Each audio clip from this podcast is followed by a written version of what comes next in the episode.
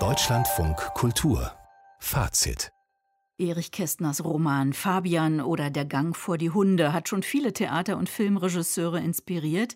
Jetzt gibt's zwei neue Auseinandersetzungen. Dominik Grafs Spielfilm Fabian, der läuft ja gerade auf der Sommerberlinale, kommt regulär am 1. Juli ins Kino.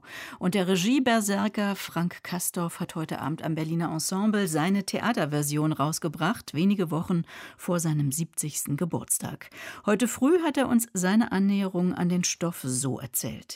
Er ist ja jemand, der Kästner, ein linksradikaler, intellektueller, aber der immer gegen den Kommunisten Piskator, gegen Brecht gekämpft hat, immer im Sinne einer Menschlichkeit. Warum bringt sich der Labude um?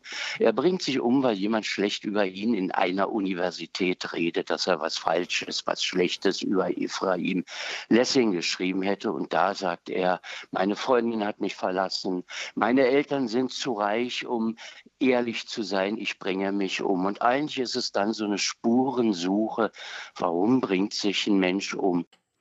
Ja, warum bringt sich ein Mensch um, fragt Frank Castorf. Führt er uns damit, Peter Claus, in Erich Kästners Welt, die Zeit vor Hitlers Machtergreifung, Berlin im Ausnahmezustand, oder überträgt er Kästners Welt in eine andere?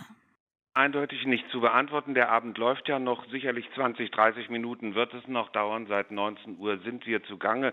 Und was da gezeigt wird, ist so einfach nicht zu erklären. Die Dekoration, das Bühnenbild auf einer Drehbühne angeordnet, das suggeriert so etwas wie einen Ableger der Fernsehserie Babylon Berlin. Da ist dann auch ein Kinoeingang zu sehen. Da wirbt allerdings ein Plakat für den Film Reservoir Dogs von Quentin Tarantino aus dem Jahr 1992. Es wird auch mal von SMSen gesprochen. Und was Herr Castorf da eben erzählt hat, finde ich erstaunlich. Hätte ich gern auf der Bühne gesehen, habe ich nicht gesehen. Was ich in diesen jetzt mehr als 4,5 Stunden gesehen habe, ist eine Liebeserklärung von Frank Castorf an Frank Castorf, der sich und seine künstlerischen Einfälle, die er über die Jahrzehnte gesammelt hat, offenbar sehr, sehr gern hat. Bei Kästner wird es analytisch, da herrscht Sachlichkeit vor, da wird die politische Entwicklung dieses Fabian verfolgt.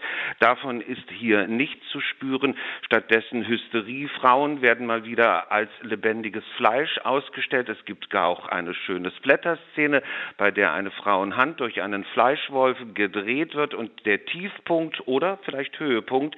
Nach 3 Stunden 45 Minuten hat Herr Castorf das Zitat aller Castorf-Zitate gebracht, nämlich eine Kartoffelsalatschlacht. Da darf Hauptdarsteller Mark Hosemann zeigen, wie er auf glitschigem Kartoffelsalat Slapstick tanzen kann.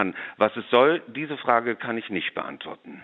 Kästner hat seinen Fabian Anfang der 30er Jahre geschrieben. Das Buch wurde zensiert, ist erst 2013 in der wohl viel schärferen Urfassung erschienen. Er wollte vor dem Abgrund warnen, dem sich Deutschland und Europa näherte. Davon ist nichts zu sehen? Davon ist nichts zu spüren in dieser Aufführung und ich finde das überaus bedauerlich. Ich kenne beide Romanfassungen, ich habe sie verschlungen, ich kenne auch beide deutschen Spielfilme, die es bisher gibt und habe schon andere Theaterversionen gesehen.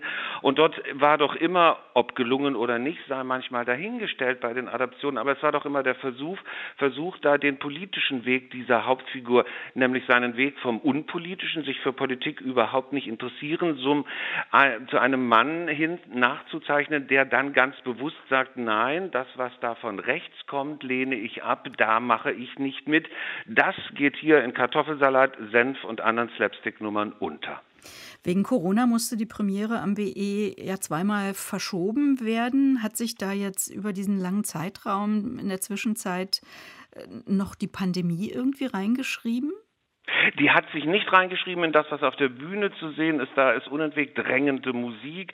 Es wird drängend gesprochen. Ja, es wird überwiegend geschrien. Etwa 60% des Abends sind schlichtweg akustisch nicht zu verstehen, was da auf der Bühne gesagt wird.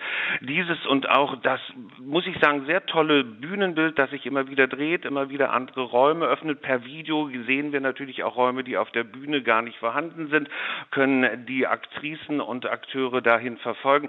Das alles suggeriert suggeriert eine ungeheure Dringlichkeit, die ich auf der Bühne dann im eigentlichen Spiel vermisse. Der schönste Moment, bei dem ich dann mal ja fast gerührt war, ist, wenn Mark Hosemann auch im Grunde eine Slapstick-Nummer hinlegt und eine wunderbare Heinz-Rühmann-Parodie absolviert. Aber das kann es meines Erachtens nicht sein, wenn man sich einen so hochpolitischen, einen auch heute noch so brisanten Roman wie den von Erich Kästner, diesen Roman Fabian oder der Gang vor die Hunde vornimmt, wo es darum geht, dass der einzelne Mensch vielleicht nicht in die große Politik eingreifen kann, aber für sich Haltung beziehen kann. Und Haltung spüre ich hier weder bei den Figuren, die ich auf der Bühne sehe, oder bei den Figuren Splitterchen, muss man schon sagen, noch spüre ich sie in dem, was Frank Castorf da an Liebeserklärung an Frank Castorf inszeniert hat. Mark Hosemann haben Sie jetzt schon zweimal erwähnt. Die anderen, zum Beispiel Sina Martens? Ich würde Andreas Döhler dann noch hervorheben, der in mehreren Rollen zu sehen ist. Döhler und Hosemann haben zwischendurch auch Gelegenheit, so etwas wie eine verkappte Liebesgeschichte zwischen den beiden anzubieten. Warum, wieso, weshalb, darüber haben sich viele in der Pause in den Gesprächen gewundert. Beide haben schöne Momente, beide sind Sprechkünstler, beide können auf die Bühne kommen und da ist nichts los und sie stellen etwas dar, nur ihre Kunst verpufft hier. Fabian oder der Gang vor die Hunde. Der neue Theaterabend von Frank Castorf am Berliner Ensemble endet mit einem enttäuschten Peter Claus. Können Sie den Schluss jetzt noch sehen, falls noch nicht ganz zu Ende ist? Ich weiß nicht, ob das Personal mich noch mal reinlässt, aber ich versuche es natürlich. Weil es wäre natürlich schon schön zu wissen, am Ende auch für uns, für unsere Kulturnachrichten, wie lange es denn tatsächlich ging. Danke, Peter Claus.